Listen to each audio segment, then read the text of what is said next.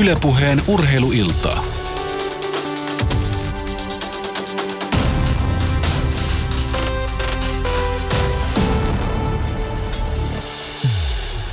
Dobri večer, fidnimo vanaksam, masail care, tere öhtyst, gu afton. Ja myös suomalaisittain hyvää iltaa ja oikein lämpimästi tervetuloa Yle Puheen taajuuksille aivan jokaiselle kansallisuuteen, ihonväriin, äidinkieleen tai vaikkapa suosikki urheilulajiin katsomatta. Minä olen Manu Myllyaho ja kuten ehkä tervehdyksistä voi päätellä, illan teema urheiluillassa on tänään urheilu ja maahanmuutto. Siinä alussa lausua lurautettiin toivottavasti ainakin sinne päin hyvän illan tervehdykset viidellä tarkasti valitulla kielellä.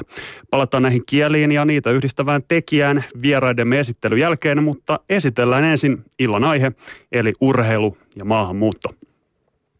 Mitä oikeastaan on maahanmuutto? Nykyisenä kansallisvaltioiden aikana maahanmuutto tarkoittaa yksinkertaisesti oman fyysisen presensinsä muuttamista suhteellisen pysyvästi maasta toiseen. Ihmiskunta on liikkunut läpi historiansa henkensä pitimiksi tai paremman elintason perässä. Tänä päivänä motivaattoreita on yhä useampia, myös hyvin kauniit asiat kuten rakkaus liikuttelevat meitä maasta toiseen.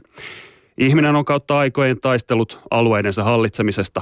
Euroopassa rajojen merkitseminen on varsin uusi ilmiö, mutta jo tuhansia tuhansia vuosia ennen meidän länsimäisen ajan, ajanlaskumme alkua rajoja merkittiin jo tavalla tai toisella. Eri historian aikoina tulijat on otettu eri lailla vastaan eri paikoissa. Viime vuosikymmeninä Euroopan sisäiset rajat ovat Schengen-sopimuksen myötä jääneet lähinnä kartalle ja liike on ollut vapaata. Tällä hetkellä meidän vanhalle mantereellemme on tosin muun muassa lähi ja Afrikan sotien ja köyhyyden takia niin paljon halukkaita, että tämä vapaan liikkuvuuden mallimme olemassaolla koetellaan. Tästä Suomeenkin ulottuvasta kansainvaelluksesta johtuen maahanmuutto on nyt erittäin ajankohtainen aihe. No miten urheilu tähän liittyy? Urheilu sellaisena kuin me sen nyt tunnemme alkoi karkeasti sanottuna kehittyä 1800-luvulla, kun teollistuminen toi ihmisille jopa vapaa-aikaa. Suomen ensimmäinen urheiluseura Segelföreningen i Björneborg perustettiin 1856 ja siitä lähtien kehittynyt urheilun ja liikunnan seurajärjestelmä on lävistänyt Suomessa koko yhteiskunnan. Urheiluseurojen toiminnassa on mukana tänä päivänä yli miljoona 300 000 jäsentä ja samanmoisella määrällä on suhde seuroihin katsojana, kuntoilijana tai vanhempana. Urheiluseurat koskettavat siis suoraan puolta Suomen kansasta. Eikä tämä urheilun suosi, suosio tietenkään rajoitu Suomen niemelle. Urheilun suosio on maailmanlaajuista. Urheilu on kieli, joka yhdistää meitä ihonväriin, taustaan, poliittisiin mielipiteisiin tai seksuaalisuuteen katsomatta. Se on kieli, jonka ymmärtämiseen ei tarvita sanoja. Ja sen takia tänään puhutaan siis urheilusta ja maahanmuutosta. Me pohdimme tänään vieraidemme kanssa urheilu- ja maahanmuuton välistä suhdetta, sen sisältämiä ilmiöitä ja pohdimme, miten tätä suhdetta voisi hyödyntää ja syventää paremmin. Kysyn jopa, että onko urheilu ja maahanmuutto itse asiassa täydellinen pari. Vieraina meillä on vuoden pakolaisnainen 2009 kokoomuksen kaupunginvaltuutettu Helsingistä Fatbarde Hetemai. Tervetuloa Fade. Kiitoksia. Fade lisäksi meillä on täällä äh, Maurizio Prateesi, hän on Maunulasta, koripallonsa hienon kansainvälisen uran tehnyt Suomen entinen maajoukkue pelaaja. Tervetuloa Maukka. Kiitos. Ja valtion roolista tässä yhtälössä meille kertoo vieraamme opetus- ja kulttuuriministeriöstä kulttuuriaseneuvos Satu Heikkinen. Tervetuloa myös sinulle Satu. Kiitos. Ja studiossa tietysti myös Yle Puheen ikioma Jere Pehkonen, joka huolehtii kaiken sujuvuudesta ja tarkkailee myös shoutboxia. Sieltä nostetaan ilmeisesti lähetyksen parhainta pointteja esille. Näin on ja myöskin Twitterin puolelta hashtag urheiluilta toimii normaalin tapaan, että sieltä jos tulee hyviä kommentteja ja kysymyksiä, niin otetaan niitä kanssa tähän lähetykseen. Laittakahan tulemaan vaan. Kyllä, eli shoutboxiin ja Twitteriin urheiluilta häsärillä. No, Fadle, sinulla taitaa olla ihan omakohtaistakin kokemusta sekä maahanmuutosta että urheilusta. Kyllä, mä olen pelannut salibändiä ja en mitenkään kehu, mutta kolminkertainen Suomen mestari. Oho. Ja kerran tuli hopeeta. Ja sitten mä yritin myös pelata kaksi viikkoa koripalloa, siitä ei tullut mitään. Ja, ja mä oon kokenut, että harrastukseni kautta mä olen löytänyt täältä Suomesta niin kuin vielä syvemmin paikkani ja saanut tosi hyviä ystäviä ja löytänyt ja oppinut ylipäänsä, että miten tiimeissä työskennellään, miten muut otetaan huomioon, miten häviöstä, niin kuin, miten häviöt kestetään, että et siellä niin oppii elämäntaitoja. Niitä varmasti oppii ja maahanmuuttokokemuksesi taitaa olla...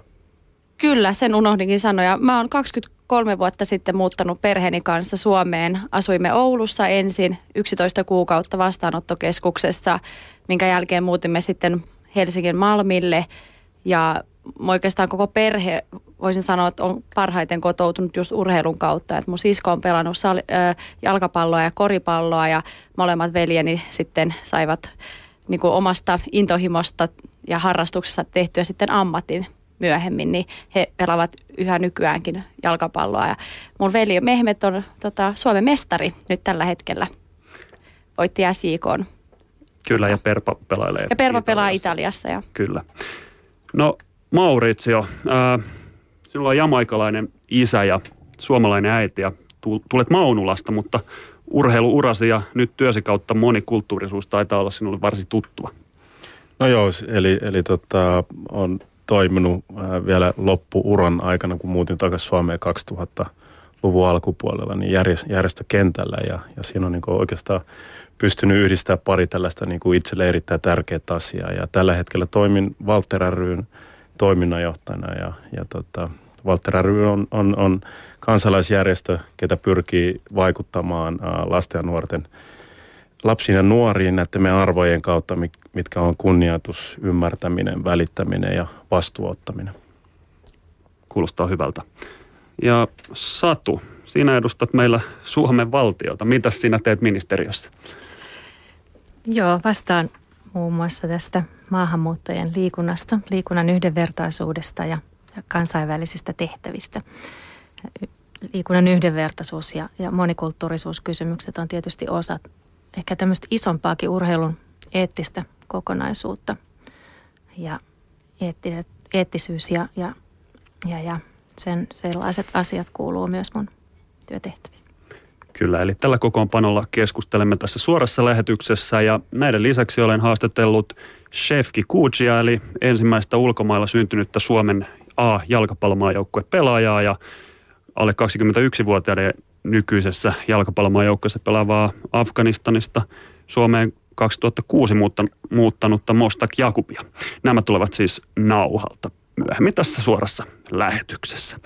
Äh, niin, tuossa alussa tuli tervehdittyä viidellä eri kielellä. Dobri večer, fidnimo vanaksam, masal ilker, teröhtyst ja guafton. Osaatteko arvella, että mistä kielistä tässä oikein oli kysymys ja miksi ne oli valittu tähän? Ensimmäinen taisi olla Serbiaa tai Bosniaa ja sitten lopuksi Ruotsia. Ää, Ruotsi osui ja toki slaavikieli oli, mutta ei ollut Serbiasta, vaan oli Venäjältä. Venäjä, okei. Okay. Kyllä. Ää, toinen tervehdys, eli Finnimo Vanaksam, oli Somalia ja Masail Ker Arabia, eli Irakin valtakieli ja tervehdys sitten tietysti Viroa. Osaatteko yhtä arvata, että mit, mi, miksi nämä kol, viisi maata tähän oli valittu? Olisiko Suurimmat ryhmät? Suurimmat, joo. Kyllä, aika lailla oikein. Eli nämä viisi maata, Venäjä, Somalia, Irak, Viro ja Ruotsi olivat ne suurimmat maat, ää, mistä tulleet ihmiset saivat viime vuonna Suomen kansalaisuuden. Eli 8500 ihmistä yhteensä viime vuonna sai Suomen kansallisuuden ja, ja näistä suurin ryhmä oli sitten tuo venäläiset. Heitä oli peräti yli 2500. Mutta ää, kansalaisuutta eivät saa turvapaikanhakijat. Turvapaikanhakijoitahan on tänä vuonna tullut Suomen ennätysmäärä. Ää, Suomen on saapunut tänä vuonna 30 000 hakijaa, turvapaikanhakijaa, kun tätä ennen vilkkain vuosi oli 2009, jolloin turvapaikkaa haki Suomesta vajat 6 000 ihmistä. Eli puhutaan aikamoisesta loikasta ja tänä vuonna suurimmat turvapaikanhakijaryhmät ovat olleet sitten irakilaiset, afganistalaiset, somalialaiset ja syyrialaiset. Tästä 30 000 ihmisestä kaikki eivät saa oleskelulupaa, mutta Suomeen jää joka tapauksessa suuri joukko, joka tarvitsee paljon tietoja ja taitoja uudesta kotimaastaan sekä apua kielitaidon kehittämisessä. Suomen tulleiden ihmisten onnistunut kotouttaminen on erittäin tärkeää sekä yhteiskunnan että yksilön kannalta. Satu, kuka Suomen valtiossa tai Suomessa ylipäätänsä huolehtii maahanmuuttajien kotouttamisesta? No maahanmuuttajien kotouttaminen on, on tämmöistä yhteistyötä eri toimijoiden kesken. Työ- ja elinkeinoministeriöhän siitä kantaa päävastuun, niin sitten meillä on kotouttamislaki, joka tietysti velvoittaa paikallistaso eli kunnat kotouttamaan alueellaan asuvat ihmiset, maahanmuuttajat. Kyllä nämä ovat siis lakisääteisiä asioita, mutta tässä illan keskustelussa kysymme, että miten, miten urheilu voisi ottaa su- suurempaa roolia tässä maahanmuuttajien kotouttamis- kotouttamiskysymyksessä. Lähdetään ensimmäiseen teemaan, eli urheili, urheilun käyttämiseen kotouttamisen välineenä. Ää, soitin tosiaan, kuten sanoin, kahdelle eri sukupolven maahanmuuttajaurheilijalle. Mennään ajassa taaksepäin ja kuunnellaan alkuun Sefki Kutsin kokemuksia 25 vuoden takaa. Ää, ensimmäisenä ulkomailla syntyneenä Suomen jalkapallomaajoukkueeseen päässyttä Kutsia ää, haastateltiin puhelimitse Kosovosta. Hän on siellä viettämässä lomaansa. Ylepuheen urheiluiltaa. Shefki Kuuci, äh, olet itse tullut Suomeen pakolaisena Jugoslaviasta 1980- ja 90-luvun taitteesta. Millaista se oli aloittaa elämä alusta täällä vieraassa maassa pohjoisessa? No totta kai se oli erittäin, erittäin vaikea ja totta kai pitää muistaa sekin, että, että silloin, silloin 89 oli aika, aika erilainen aika, mikä, mikä tänä, tänä päivänä on, että, että, se oli tosi, tosi vaikea ja totta kai sä puhu kieltä ja sä tulet ihan ää, vieras maassa ja eri kulttuuria ja kaikki, niin se oli erittäin, erittäin vaikea, vaikea varsinkin se kaksi ensimmäistä vuotta. No sä olit kuitenkin jo Jugoslaviassa ja Kosovossa pelannut futista aika paljon. Minkälainen merkitys futiksella oli sitten sulla tässä Suomeen kotoutumisessa? No totta kai täällä, täällä kaikki tietää niin kuin varsinkin jalkapallo. Jalkapallo ja vähän jal- äh, koripallo täällä niin kuin entisessä Jugoslaviassa on, on ollut aika, aika verissä, verissä voi sanoa, että, että, että se oli niin kuin iso, iso merkitys ja totta kai niin kuin urheilu ja ylipäätään jalkapallo, koska se joukkue, joukkueen laji ja kaikki, niin, niin se oli ihan, ihan erinomainen, erinomainen mahdollisuus päästä, päästä niin, kuin niin sanotusti niin kuin ryhmä sisään, että, että, että se on ollut mulle tosi, tosi niin kuin iso helpotus. Otettiinko sut ihan hyvin vastaan sitten kuitenkin Mikkelissä jalkapallojoukkueessa?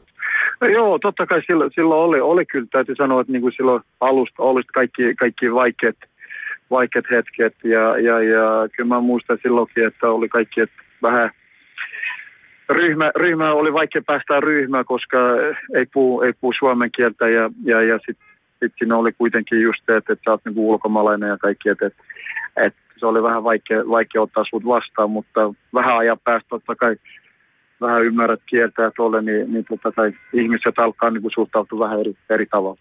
Ja tietysti niin kuin jalkapallo yksi maailman, maailman ainoa, ainoa kieli, kieli, joka kaikki ymmärtää, ymmärtää ja, ja, ja että, että kyllä niin kuin se, se on niin kuin erittäin, tai, tai voi jopa sanoa niin kuin kaikkein helpoin, helpoin tapa, tapa niin kuin päästä ihmisten niin kuin sisällä ja, ja tuntee, tuntee enemmän ihmisiä ja ymmärtää, ymmärtää niin kuin suhtkot, suhtkot niin kuin vähän jopa niin kuin ilman niin kuin kielin käyttöä niin kuin just se, että, että käyttäytyminen ja, ja niin kuin sille, että, että pääsee niin kuin se huomaat nopeasti, että, että kenen kanssa niin kuin sopeuttuu niin kuin parempi, paremmin ja helpompi kuin joku toisen, toisten ihmisten kanssa.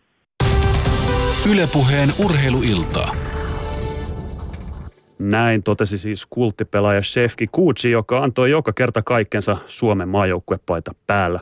Uuden sukupolven Kuutsi eli Afganistanista Iranin kautta Suomeen 10 vuotta sitten tullut ja alle 21-vuotiaiden maajoukkuepelaajaksi noussut Mostak Jagupi kokee Suomeen tulon hieman eri lailla.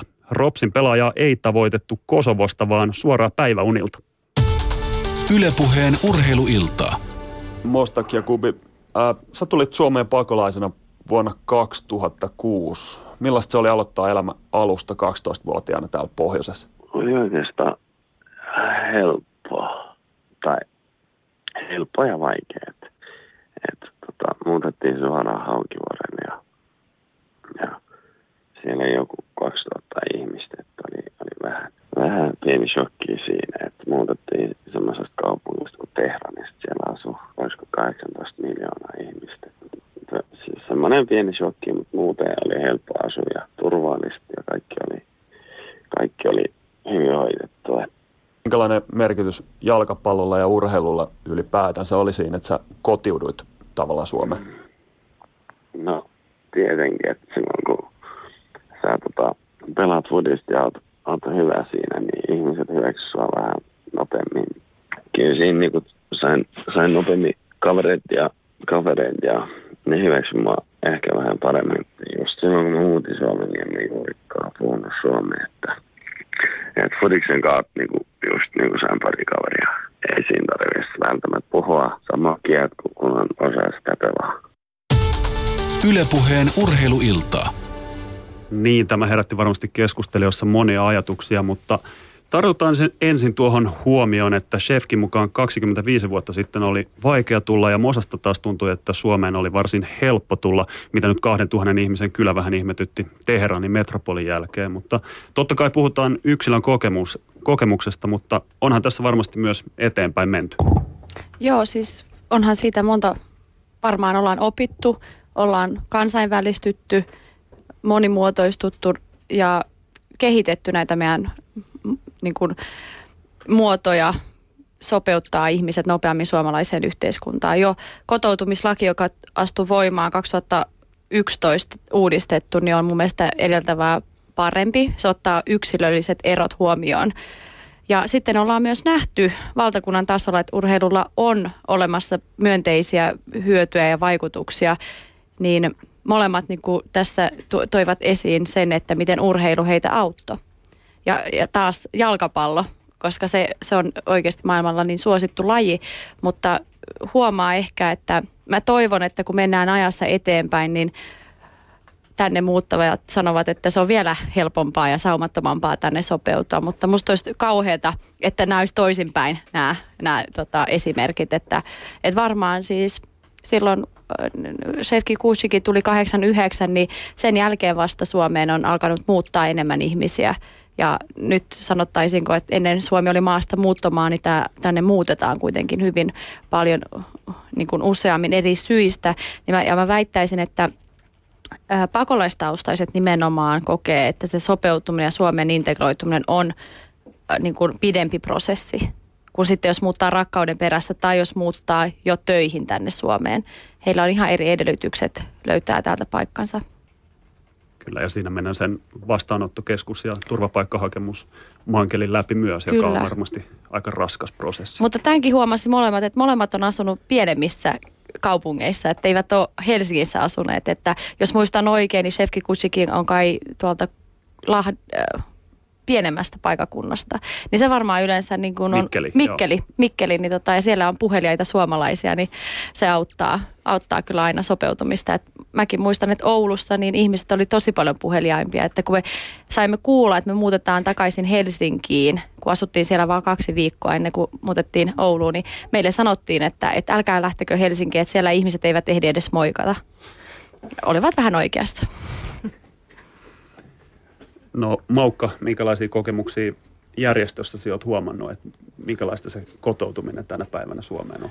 No siis musta tuntuu, että aina tässä keskustelussa, kun me pyritään puhumaan niin kuin laajemman massan puolesta. Me odotetaan kumminkin, että kaikki ihmiset, jotka tulee, on yksilöitä ja yksilöillä on erilaisia tarpeita ja taustoja. Että jos esimerkiksi tulee niin kuin maista missä, tai, tai taustoista, että on ollut vaikka 14-vuotiaaksi asti maanviljelijänä ja sitten tulee tänne ei ole oikeastaan koulutustaustaa ollenkaan, niin, niin se kotoutuminen voi olla paljon vaikeampaa kuin esimerkiksi niin kuin Euroopan alueelta tulevat.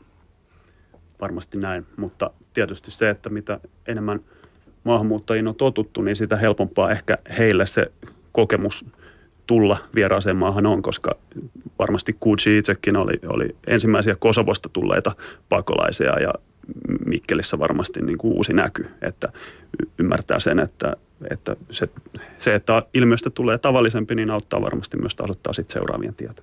No varmasti, että mitä isompia kasvukeskuksia, eli, eli isommat kaupungit, Helsinki, Turku, Tampere, niin totta kai niin kuin katukuvassa jo näkee, että, että se moninaisuus näkyy ja, ja niin kuin oma kokemus esimerkiksi 80-luvun alu, alussa, kun kasvoin, kasvoin Maunulassa ja meitä oli 800 oppilasta alakoulussa ja mä oli, oli Mauritsio ja sitten oli yksi Vietnamista oleva venepakolainen. Että kyllähän totta kai me erotettiin sieltä, siellä ihan, ihan eri tavalla kuin muut, mutta tota, totta kai tämmöinen niin ulkopiirteisiin liittyvä tottumus on tullut, mutta sit siihen liittyy niin paljon niin kuin syvempiä asioita kuin pelkästään se, että, että mitä ihmiset näyttää.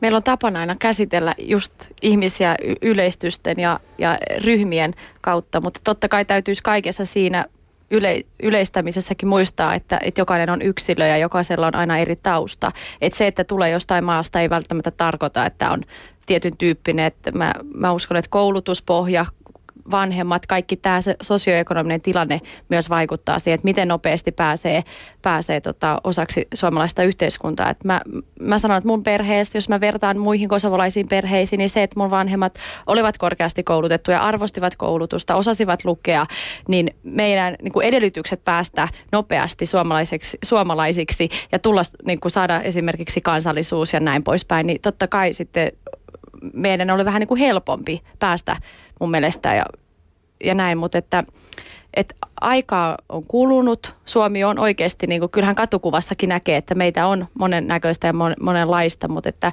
sallittaisi kuitenkin suomalaisten Mä oon joskus sanonut, että mun yksi jamaikalainen ystävä on paljon niin kuin luomusuomalaisempi kuin joku sitten tota, Savosta tullut, koska siis se on myös, että mitä tuntee ja kulttuuri-identiteetti. Meillä voi olla monta identiteettiä, että ei rajata sitä niin kuin vaan yhteen, yhteen siihen ulkopiirteisiin ja näin poispäin kyllä varmasti yksilöllisiä kokemuksia, mutta Saatu, miten valtion taholta, kuten sanoit tuossa alussa, niin urheilu ei ole se ensisijainen taho tai keino kotiuttaa ihmisiä, mutta avuksi sitä voi varmasti käyttää myös valtion taholta. Joo, toki toki. Ja, ja tota, urheilu ja liikuntahan on, on, on tavallaan myös, myös sit maahanmuuttajille voi olla hyvinkin paljon semmoinen henkireikä ja, ja auttaa siinä – jos ajatellaan nyt pakolaistausta siis siinä mahdollisessa ahdistuneisuudessa, mikä tulee henkisessä ja fyysisessä hyvinvoinnissa ylipäätään ja sen parantamisessa. Tota, mm, meillä on ollut opetus- ja kulttuuriministeriö teki tuossa 2010 tämmöisen kehittämisohjelman maahanmuuttajien kotouttamisen liikunnan avulla. Ja, ja se on semmoinen toimenpidekokonaisuus, missä on, missä on ollut useita ja aika kattaviakin – kattaviakin toimia tehty. Ja tota, yksi näistä näkyvimpiä on ollut nimenomaan kunnille suunnattu tämmöinen kehittämisavustus maahanmuuttajien kotouttamisen liikunnan avulla, mikä ei tarkoita sitä, että, että tota, ää, siinä kohderyhmänä tavallaan ovat pelkästään maahanmuuttajat, vaan kohderyhmänä ovat myös ihan se, se kuntien liikuntatoiminta siinä mielessä, että kun lähdetään inkluusioperiaatteella liikkeelle. Eli tarkoittaa sitä, että maahanmuuttajat pystyisivät osallistumaan niin kuin kaikille suunnattuun liikuntatoimintaan tasavertaisesti, niin se tarkoittaa silloin, silloin myös sitä, että sille liikuntatoiminnan pitää niin kuin aktiivisesti olla avointa. Se ei siis riitä, että sanotaan, että tervetuloa, olemme avoin liikuntaryhmä tai teemme avointa liikuntatoimintaa, vaan sitten pitää hieman ruveta ottamaan huomioon myös mahdollisesti toisista kulttuureista tulevia ihmisiä ja niin päin pois. Se, että miten liikunta, ää, tota, mitä parhaiten sitten näitä kotouttamistoimet toimet tai, tai minkälaiset on parhaat käytännöt, mitä siellä on taustalla, niin, niin siellä on tietenkin ollut tämmöinen tämmöinen ensinnäkin ää, sellainen kokonaisvaltaisempi, joten muuten siinä on ollut muutkin hallinnonalat niissä parhaissa tota, hyvissä käytännöissä tai hyvissä hankkeissa mukana, mikä tarkoittaa sitten, että liikunta ei yksin – ää, ehkä niin kuin, tai, tai on parempi, jos, jos siinä on niin kuin yhteistyökumppaneita mukana. Ää, oli ne sitten ää, kunnan muista, muilta hallinnon alalta tai seurat ja järjestöt. Ja me ollaankin kannustettu tässä nyt näissä avustus ää, tota, kokonaisuuksissa siihen, että et, tota, kunnat olisi mahdollisimman paljon yhteistyössä niiden paikallisten toimijoiden kanssa ja horisontaalisesti eri hallinnonalojen kanssa. Niin, paikallisesti tätä tietysti pitää hoitaa, mutta minkälaisia mielipiteillä teillä, teillä keskustelijoilla on, että kenen tehtävä ensisijaisesti on liikuttaa maahanmuuttajia ja saada maahanmuuttajat mukaan liikkumaan? No siis tavallaan kun me, me puhutaan niin kuin hyvin niin kuin vapaasti aina siitä, että, että urheilu ja liikunta on se eri, erinomainen väylä kotouttaa. Siis se on näin silloin, kun että pitää myös muistaa se, että kun, kun ää, sitä tehdä oikein tehtynä, se voi olla erittäin hyvä väylä kotouttaa maahanmuuttajia. Siitä on myös niin kuin esimerkkejä siitä, milloin se ei ole, ole hyvä, hyvä keino. Meillä on erilaisia ääriilmiöitä, mitkä, mikä on mukana huippuuroissa muussa, mitkä kaikki tietää. Ää, jos, jos me puhutaan niin kuin institutionaalisista tahoista, niin tällä hetkellä, jos me puhutaan lapsista ja nuorista, meidän pa- paras taho on koulut kotouttajana ja sitten totta kai aikuisten kohdalla, niin, niin hyvin usein, jos he saa työpaikan, niin, niin, niin työpaikka voi olla semmoinen, mikä sitten auttaa kiinnittää uuteen yhteiskuntaan. No, mutta siinä, kun me kaikki tiedetään, kun haasteellista se saattaa olla uudessa maassa löytää työpaikka, niin silloin varsinkin se harrastaminen tulee erittäin niin kuin tärkeäksi ja, ja semmoiseksi, mikä niin kuin luo sen, sen oman kiinnityksen uuteen yhteiskuntaan. Sitten me voidaan kysyä siitä, että et, et, et, et onko meidän niin kuin tämänhetkisten ää, peri, perinteisten niin kuin seurojen vastuulla kotouttaa maahanmuuttajia.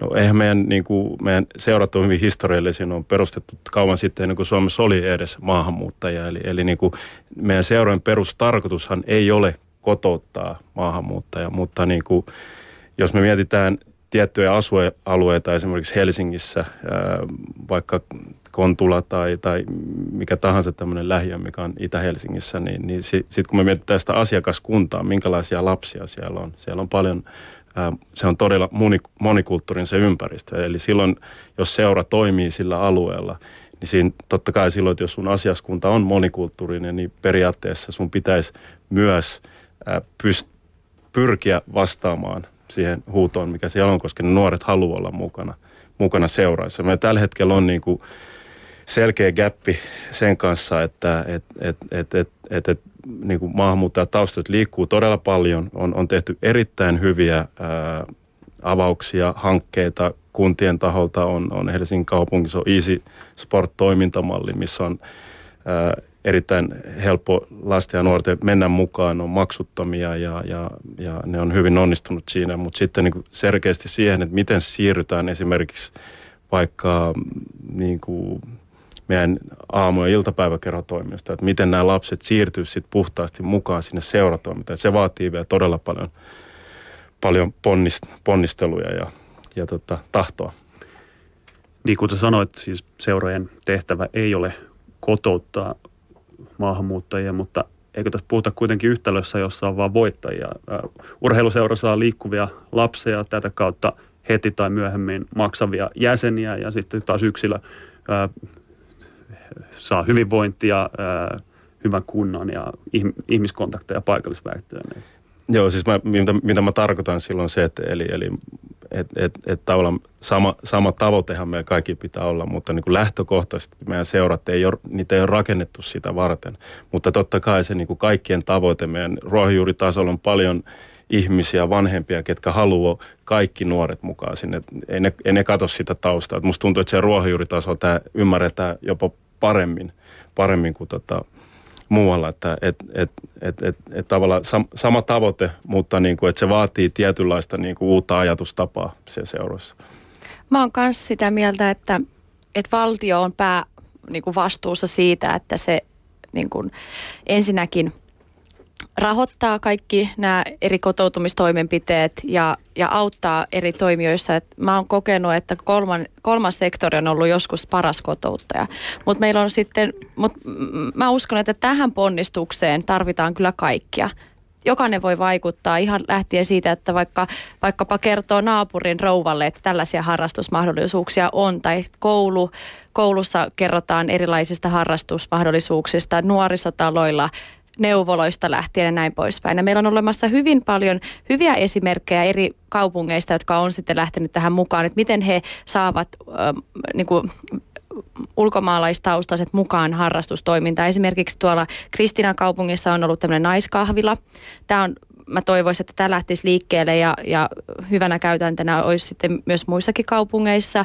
Espoo on tehnyt yhteistyötä kirjastojen kanssa. He on siellä laittanut erilaisia tiedotteita ja pitänyt tämmöisiä tiedotustilaisuuksia Riihimäki on mun mielestä ollut tosi innovatiivinen siinä, että he on aloittanut neuvolassa tämän. Eli he ohjaa vanhemmat johonkin tämmöiseen vauvajumppaan ja, ja et, et sieltä lähtisi jo niin äidinmaidosta. Ja sitten muut on joko SPRn ystäväperheiden kautta tai ihan koulu, koulu ja, ja oppilaitosyhteistyön kautta niin kuin tarjonnut tämmöisiä liikunnallisia erityis niin kuin tämmöisiä tiedotuksia, koska mun mielestä tiedotus on se, niin kuin mikä, mikä aiheuttaa vähän tämmöistä ongelmia, että ne ei löydä har, harrastelijat ja sitten ne, missä voi sitä harrastaa, niin eivät löydä toisiaan. Ja sitten toinen on raha.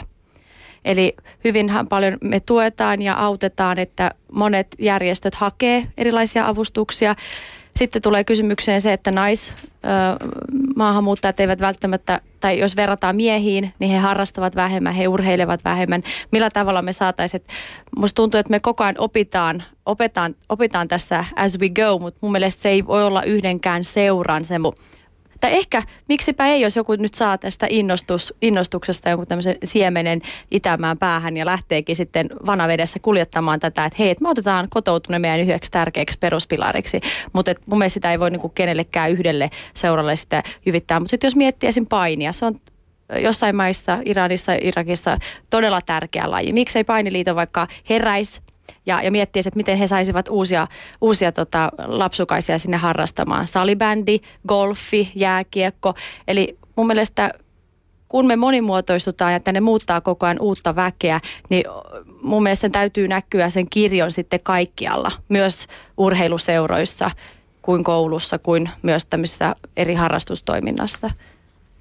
Hei, mä otan Twitterin välityksellä yhden kysymyksen ja ennen kuin sen teen, niin sanon, että Shoutbox on myös käytössä osoitteessa www.yle.fi kautta puhe ja Twitterissä hashtag urheiluilta, missä voi lähettää kysymyksiä tähän lähetykseen, niin täällä on juurikin tuosta, niin kuin vaikka sanot, että urheilujen tehtävä ei ole tässä kotouttamista niin kuin pääasiallinen kotouttamispaikka tai kotouttamisen niin kuin instanssi, joka sitä tekee, mutta kuitenkin Antti Valker on laittanut tällaisen, että maahanmuuttajien urheilu on tärkeää maahanmuuttajien kotouttamisessa ja yksi tärkeä asia olisi näiden niin kuin steppien pienentämisessä. Esimerkiksi se, että seurojen vuosimaksut otettaisiin pois. Tämä kuulostaa aika pitkässä puussa olevalta ratkaisulta, kuitenkin joku rahoitusmalli siinä pitää olla, mutta kuinka mahdollisella näette, että, että tällainen olisi mahdollisuutta, mahdollista, että seuramaksut otettaisiin kokonaan pois pakolaisilta maahanmuuttajilta, ehkä tiettyyn vaiheeseen asti jopa?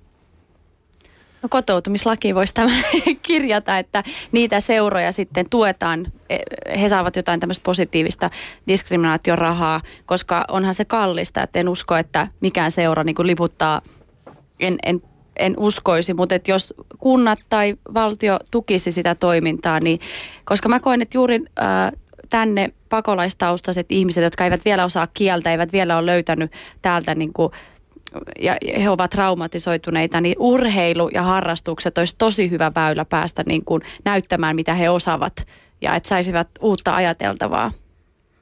Kyllä siis maahanmuuttajien liikuntahan on kantaväestöä harvinaisempaa. Kansallisen liikuntatutkimuksen mukaan 55 prosenttia kantaväestöstä ilmoittaa liikkumansa yli neljä kertaa viikossa, kun taas maahanmuuttajista vain 20 prosenttia. Ja suurin este maahanmuuttajan liikkumattomuuden liikkumiselle on siis raha. Mm. Eli Satu.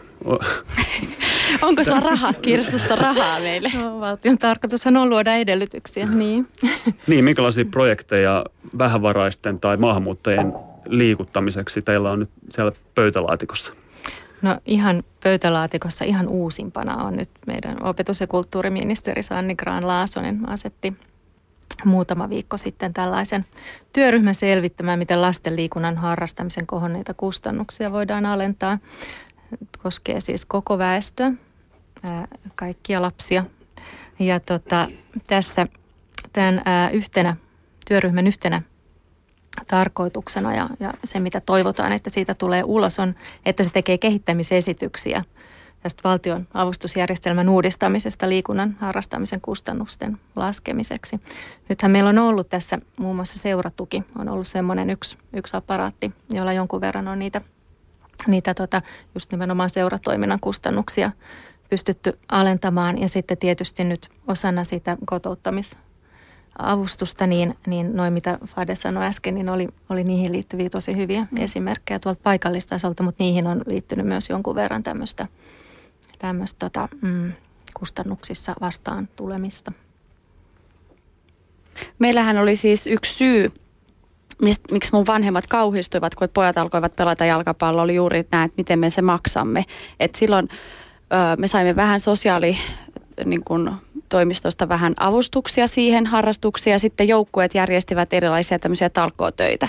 Että vanhemmat menivät, tekivät erilaisia töitä, niin me saimme sillä maksettua niitä niitä tota, ja sitten kun pojat pääsivät edustusjoukkueeseen, niin helpotti, helpotti hieman, mutta et, e, ei se ole mikään läpihuutojuttu, että juuri ehkä näissä, jos joko tiedotettaisiin ja kerrottaisiin, että on olemassa erilaisia mahdollisuuksia maksaa tai hakea avustuksia, niin se voisi helpottaa näitä. Ja etenkin kun sitten maahanmuuttajilla on myös, voi olla enemmän kuin kaksi tai kolme lasta, niin se summa on sitten nopeasti aika, aika moninkertainen.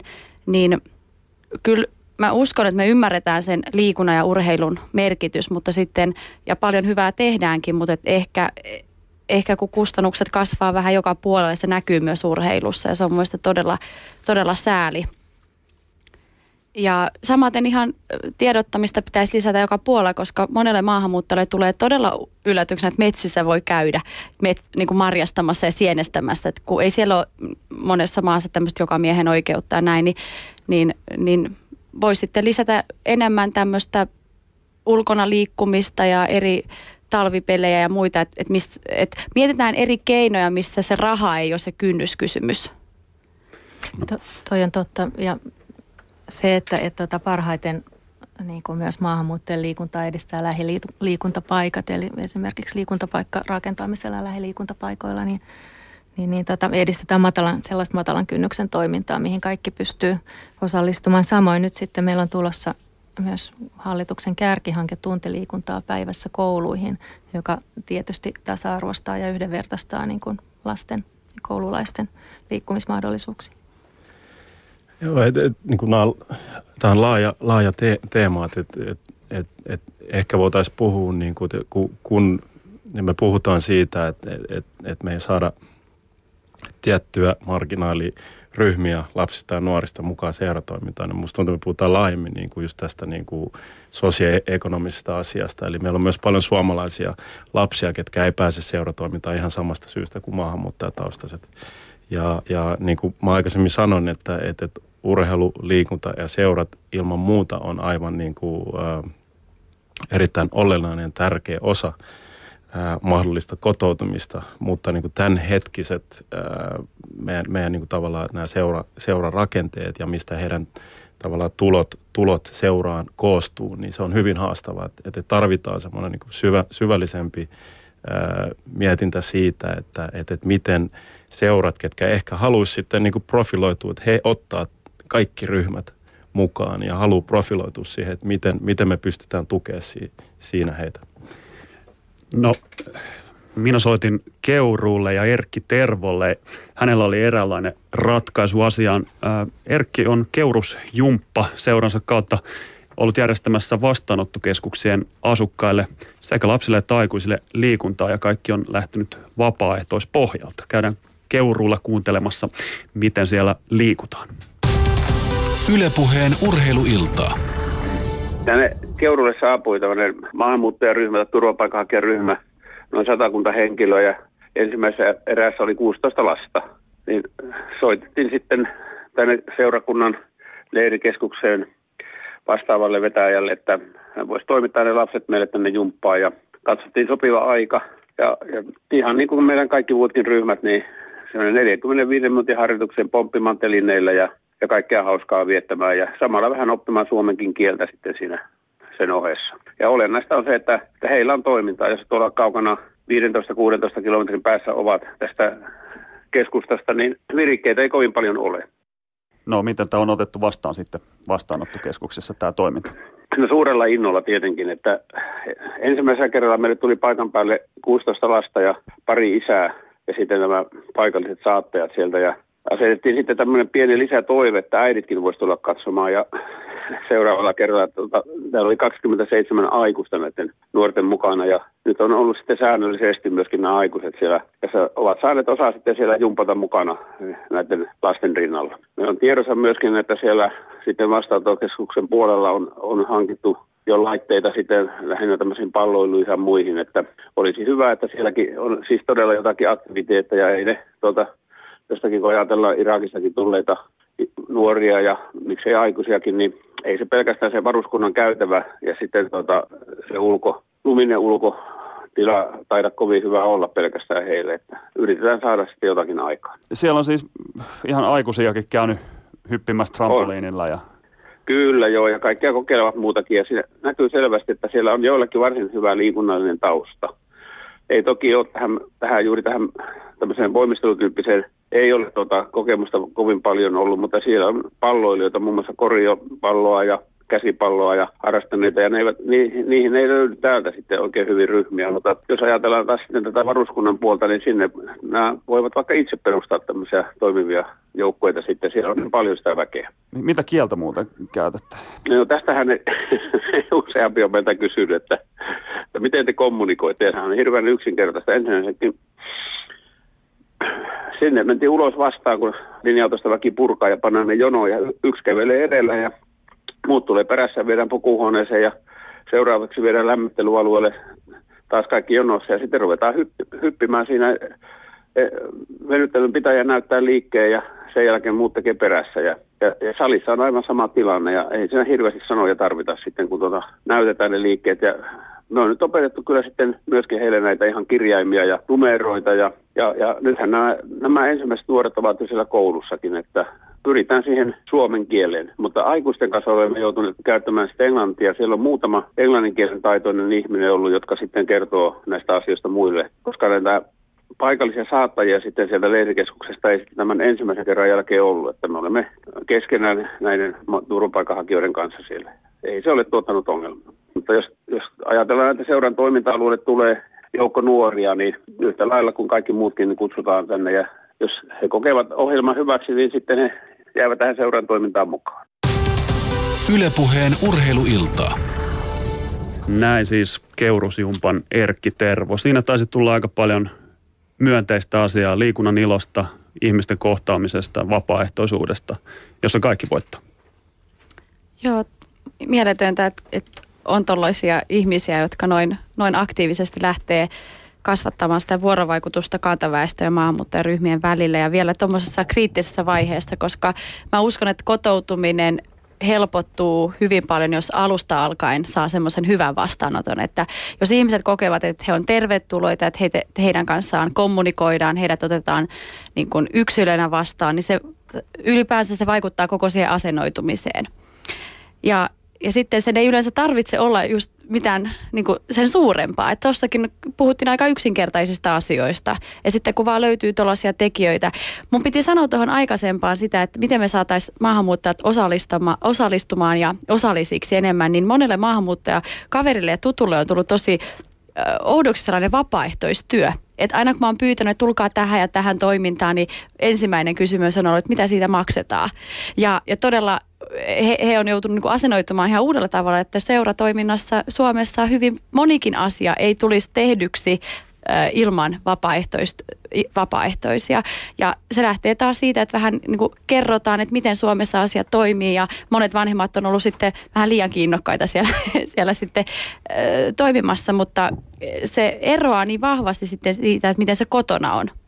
Niin kaikkeen näihin uusiin, uusiin asioihin kestää tottua ja, ja ylipäänsä, mutta tuossa on niinku tosi hienosti niinku joku, joka on osannut englantia, on pystynyt toimimaan tulkkina ja sitten ihmiset on saanut liikkua. Liikkumisella on hyvin, hyvin paljon myönteisiä vaikutuksia ihmiseen ja koko siihen niinku olemiseen, niin tota, lisää vaan tämmöisiä hyviä vaiht- esimerkkejä. Joo, yleisesti ottaen koko Suomen niin kuin tavallaan seuratoiminta, niin kyllähän se on niin kuin just, just tällaisten yksittäisten hienojen ihmisten niin kuin panostaa sieltä.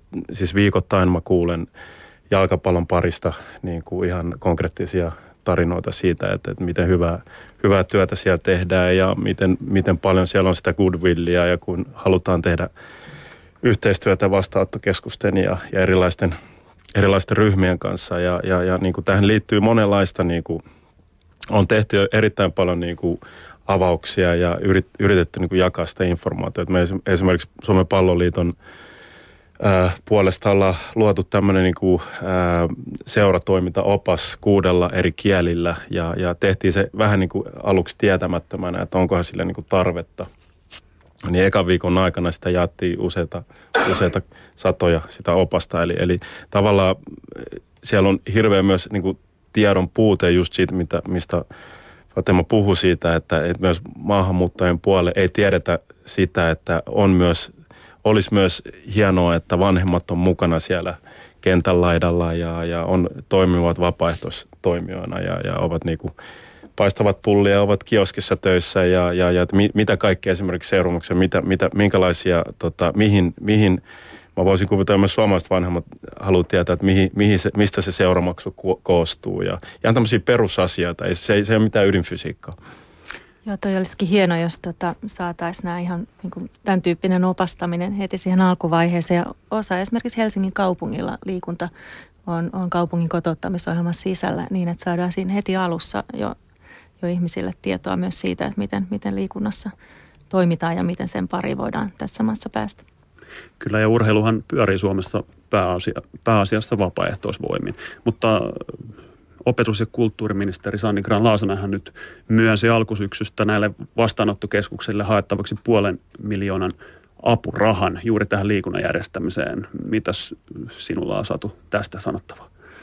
Joo, tosi hieno juttu. Ministeri tosiaan, tosiaan avasi tämän haun. Puoli miljoonaa on jaossa ja hakuaika loppui juuri viime perjantaina ja nyt sitten odotellaan – odotellaan, tota, mitä tuleman pitää ja millaisia, millaisia hankkeita on tällä välin. Siinä, kun tämä avattiin tämä haku ja kun se päättyy, niin siinä välillä tähän maahan ehti jo tulla lukuisia uusia vastaanottokeskuksia.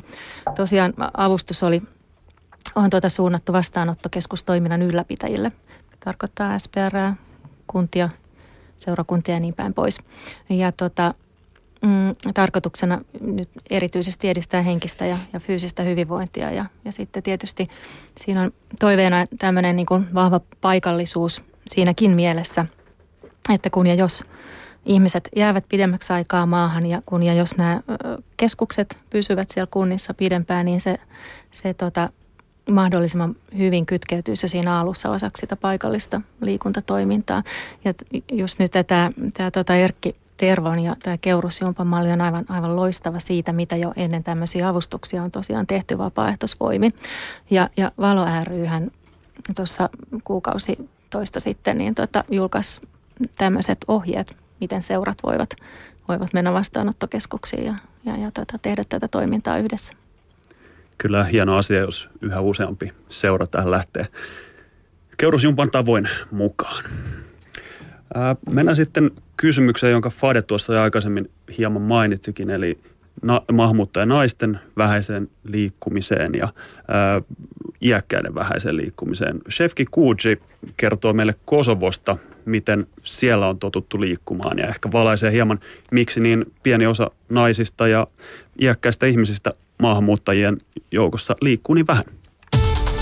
Ylepuheen urheiluiltaa. Kyllä niin kuin Suomessa äh, sää tulee niin kuin ihan niin kuin pitkästä niin kuin, perinteistä, että, että täällä niin kuin käydään lenkillä ja käytetään niin kuin, niin kuin ylipäätään niin kuin nuoret, vanhemmat ihmiset ja täällä. Että, että voi sanoa niin kuin jopa niin kuin täällä puolella, niin kuin Balkanin puolella, ei, ei kyllä mä niin kuin huomannut sen ero, kun mä oon tullut tännekin, että, että, että sitä, sitä nyt ruvetaan käyttää enemmän ja enemmän, että ihmiset lähtee niin kuin kävelle, koska täällä ei ole, ei ole sitä tapaa, että hei, että, että nyt on ehkä vapaa-päivä, mennä kävelle tai mennä niin urheille tai mennä tehdä jotain.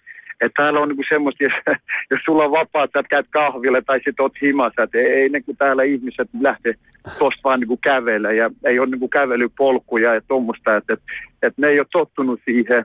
Ja mä veikään niin aika monessa maassa on vähän sama, että Suomessa sitä etua on ihmiset on tottunut ja, ja ne on niin kuin tehnyt niin kuin pitkästä ajasta ja sen takia on niin kuin ne metsässä nämä erinomaiset kävelypolkut ja kaikki, että, että, että se lähtee niin kuin aika pitkälti niin kuin, niin kuin niitä perinteistä, että, että, että varmasti menee jonkun aikaa, että, että nämä niin kuin maahanmuutajat pääsee, pääsee siihen niin kuin tasoon ja siihen just liikun, liikunta mukaan ja kaikki tuommoiset. Ylepuheen urheiluiltaa. No, Fade, olet itse, itsekin Kosovosta. kotoisin. Miltä tuo Shefkin ajatus kuulosti? No kyllä, kyllä mä niin kuin jaan hänen ajatuksen siinä, että, että jos pitäisi valita, että lähdenkö liikkumaan vai menenkö kahvilaa tai kahville juoruamaan, niin kyllä se on se jälkimmäinen. Ja ylipäänsä, totta kai sitten yliopistoissa näin on, lentopallo on ollut kova nimi ja koripallo Kosovossa, mutta et ei, ei siellä, ja nyt mä oon huomannut, että siellä alkaa olla fitness-salit, kuntosalot e, enemmän, että siellä on, on kävijöitä, mutta et, e, kyllä Kosovo on perinteisesti ollut, että miehet liikkuvat ja naiset huolehtivat enemmän kotitöistä tai liikkuvat lähi niin kuin pellolla tai näin poispäin. Että et tämmöinen trendi on, on näkyvissä ja mitä sitten Suomessa asuvia maahanmuuttajanaisia, niin, niin varmaan ne kulttuurierot, se, että naisilla on hoivavastuu, he ovat yleensä kotona. Sitten voi olla esteenä kulttuuri, uskonto, että nähdään, että ei haluta, olla osallis, ei haluta osallistua sellaisiin seuratoimintaan, missä on myös miehiä.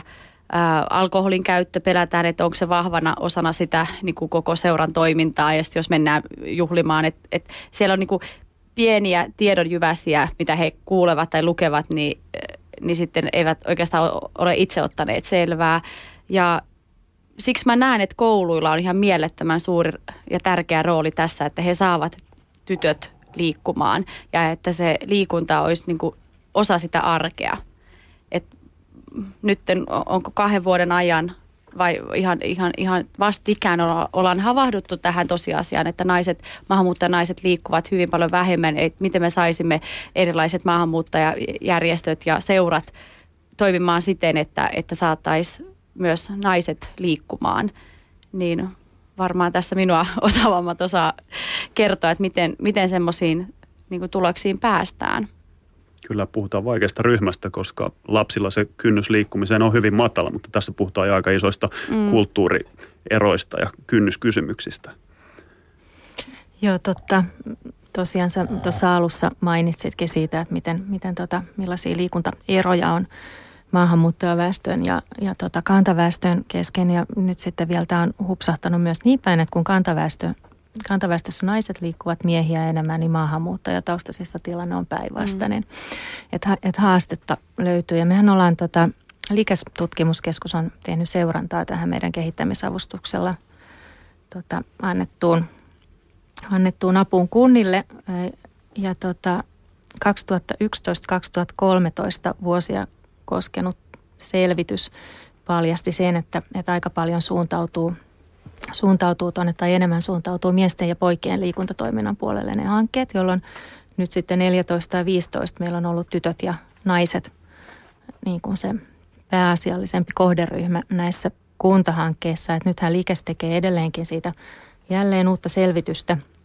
Ja nyt sitten nähdään, että mitä hyvin näillä toimilla on sitten on sit tota naisia saatu liikunnan pari. Ja niin kuin Fade sanoi, niin, niin erityisesti just se tavoittaminen on, on niin kuin vaikeaa ja haasteellista tai välttämättä vaikeaa, mutta että se, että siihen löydetään sellaisia keinoja, niin että, että saadaan mahdollisimman monet liikunnan pariin sitten.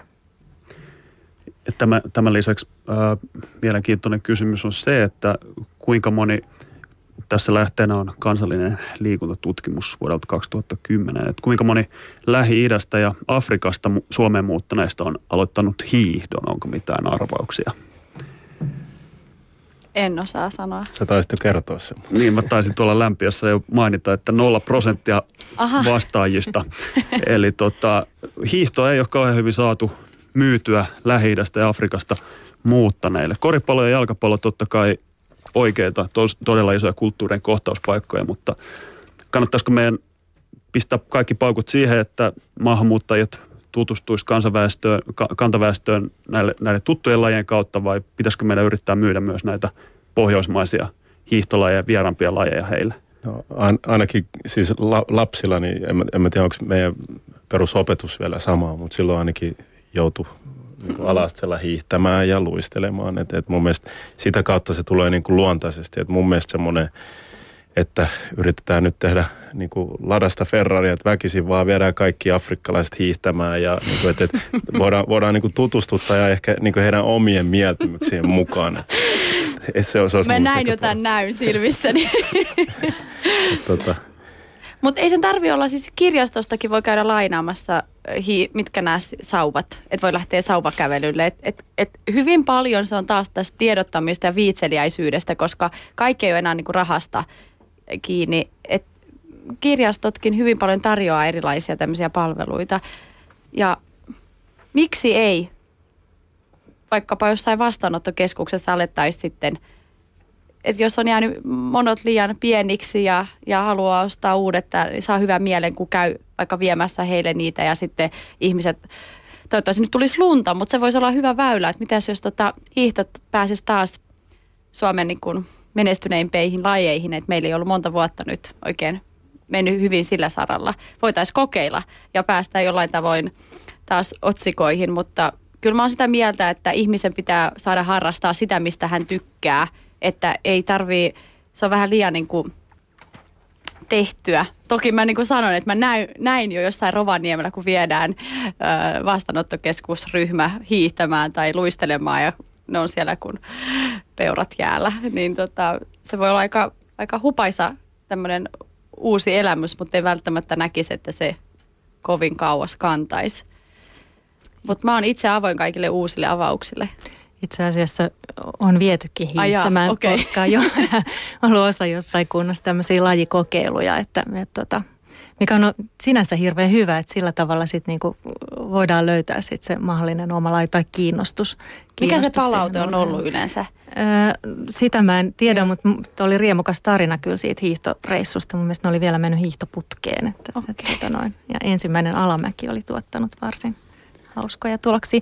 Mutta tota, mm, tohon, tohon niin tota vielä, meillä on joitakin muitakin, siis esimerkiksi kisa, kisakeskuksen tota, urheiluopistoon on tehnyt nimenomaan maahanmuuttaja naisille just tämmöistä vertaisohjaajakoulutusta ja siellä on ollut sit luontoliikuntaa ja ollaan menty sauvakämelemään ja, ja tutustuttu siihen. Metsäkin saattaa olla nimittäin pelottava mm. joillekin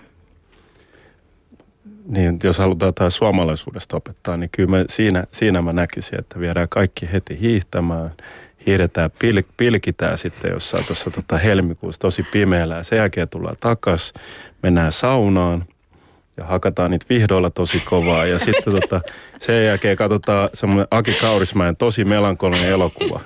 Ja sitten, niin, ja sit, sit voi niinku melkein sanoa, että on jo puoliksi suomalainen. Sitten toivotaan, että tulisi vielä lunta Etelä-Suomeen. Me ollaan kyllä, meillä on semmoisia viisasten kiviä nyt tiputeltu tästä, että, että kotoutuminen on tällä saralla Hoidettu. nyt hoidettu. Kyllä, eli johtopäätöksenä voitaneen sanoa, että hyvin monella eri taholla on vielä paljon tehtävää, jos pääkysymys oli, että voisiko urheilulla olla nykyistä suurempi rooli maahanmuuttajien kotoutumisessa? Ehdottomasti. Ehdottomasti. Ja jotenkin jos saataisiin niin kaikki hyvät käytänteet että et nostetaan se oma häntä, että jos joku, joku on keksinyt jonkun hyvän tavan tehdä ja toimia ja parantaa ihmisten viihtyvyyttä ja näin poispäin, niin toisivat hyvin esille sen, että niin sitten toinen kunta tai kaupunki voisi ottaa tästä mallista kopin ja sitten parastaa se, tehdä sitten omalaisensa. Ja se, minkä mä oon huomannut hyvin paljon, että kun koko ajan alkaa tulla näitä roolimalleja, että kun maahanmuuttajataustaisilla ei ole aikaisemmin oikein ollut sellaisia, että vitsi, että toikin on menestynyt ja toikin on pelannut hyvin ja tämäkin, tota, joka on vähän samantaustainen kuin hän, niin sitten nyt kun niitä on alkanut tulla, niin ihmiset näkee, että ei vitsi, että mustakin voi tulla yhtä hyvä tai kova pelaaja tai yhtä hyvä ää, painija tai mitä nyt voiskaan olla, niin niitä kun alkaa tulla enemmän, niin mä näen, että, että silloin niin se kerrannaisvaikutukset on tosi suuret. Et Ruotsissahan, kun siellä ja, ja, ja Englannissa, kun siellä maahanmuuttoa on ollut jo monet vuosikymmenet, niin siellä nähdään, että, että on erilaisia osaajia ja, ja ammattilaisia, joista sitten nämä nuoremmat ottaa mallia. Niin, no mä otan tältä uh, Shoutboxista siellä voi käydä laittamassa osoitteessa www.yle.fi kautta puhe kommentteja. Mutta täältä tää tulee ihan hyvää saumaan tähän näin, kun Mikko on laittanut oman ehkä kommenttinsa. Tähän voi antaa sitten keskustelijat täällä näkökulmansa, että kun lähetyksessä puhutaan vain pakolaista ja maahanmuuttajien kotoutumisesta, niin mitä jos käännettäisiin pöydät kokonaan toistepäin nyt syksyn aikana, kun on saanut huomata surullisen paljon vihamielistä suhtautumista ulkomaalaisia kohtaan kantaväestön osalta, mikä johtunee suurimmaksi osaksi tietämättömyydestä johtuvasta pelosta, kun ei ole ulkomaalaisten kanssa tullut oltua, niin urheilulla on suuri rooli paitsi maahanmuuttajien koko, kotouttamisessa myös siinä, että kantaväestöä tutustutaan, tutustuttu, miten sitä sanotaan, tutustut, tuttu, no, tehdään kantaväestöä, joo, tutustutettaisiin maahanmuuttajiin, jonka kautta nämä pelkotilat vähenevis, vähenevis, vähenesivät. Vähen, nyt mä oon ihan pihalla. No, tiedätte mitä tarkoittaa. Me ymmärrettiin No, hyvä. Siis mä uskon se, että et, et jos pelon korvaisi uteliaisuudella ja lähtisi tutustumaan tänne muuttaneisiin ja, ja se voisi olla sellainen, että molempia hyödyntävä oppimisprosessi. Ja kyllä mä uskon, että, että että ylipäänsä meillä kaikilla on stereotypioita. Me kaikki ollaan tavalla tai toisella oltu tai ollaan välillä vähän rasistisia. Et se ei, kukaan ei niinku ole pois niistä fiiliksistä. Niin siksi niitä on hyvä tunnistaa ja sitten jos, jos on, on sellaisia tuntemuksia, niin tehdä töitä niin kuin sen eteen, että et ei, ettei niin kuin ainakaan käytöksellään osoittaisi semmoisia. Niin mä uskon, että että esimerkiksi Helsingissä, kun puhutaan idästä, että se on jotenkin pahamainen, niin mun mielestä se on mainettaan paljon parempi. Ja siellä ihmiset, niin kuin Vuosaaren koulussa ja Vuosaaren puolella, niin ihmiset oikeasti myös seurustelee ja on toistensa kanssa. Niin mä näen, että toi olisi tosi hyvä idea, että mitä enemmän on vuorovaikutusta, niin sen, enem, enem, sen vähemmän on ongelmia. Jos mä näen ainakin itse sen, omat kokemukset on osoittanut sen. Joo, just mä, niin kuin molemminpuolinen oppimisprosessi, mm. niin kuin sanoit, niin se itse asiassa on tuosta meidän niin kuin inkluusioperiaatteen taustalla nimenomaan on just, että siinä pyritään saamaan se vuorovaikutus ja, ja, ja tota, keskustelu ihmisten kesken. Ylepuheen urheiluilta. No jos tässä nyt olisi kotoutumisen osalta tultu sellaisen johtopäätökseen, että urheilu ja maahanmuutto ovat ruohonjuuritasolla, jos ei täydellinen, niin ainakin hyvä pari, mutta rakkaudessa riittää vielä syvennettävää, eli kehit, kehit, kehityttävää on. Ää, siirrytään sitten seuraavaan teemaan, eli huippuurheiluun. Ää, suomalaisia maahanmuuttajataustaisia maahanmuuttajia tai toisen polven maahanmuuttajia on näkynyt suomalaisen huippuurheilun nimistössä jo pitkään. Amina Asikainen, Nooralotta Nesiri, Alexander Barkov, Berat Sadik, Erfan eli Wilson Kirva. Tätä listaa voisi jatkaa hyvin pitkälle. Minkälaisia ajatuksia teillä on, mitä maahanmuutto on tuonut suomalaiselle huippuurheilulle? No Susi Jeng, onko siis Susi Jengissä miten paljon tota, maahanmuuttajataustasi? Mä en ole sillä seurannut korista, mutta siis onhan se elävöittänyt ja, ja musta on ilahduttavaa, että, että muualta muuttaneet kokee Suomen omaksi maaksi ja, ja herkistyvät, kun hymni alkaa soida ja, ja haluavat niin kuin, viedä Suomen maailman kartalle, niin se on hienoa, että he on, he on löytänyt noinkin hienon kanavan niin kuin, ilmaista itseään ja tehdä omasta intohimosta uran. Öö, mutta toki mä toivon, että, että se määrä kasvaa tästä. Et vielä puhutaan aika pienestä niin kuin, osasta.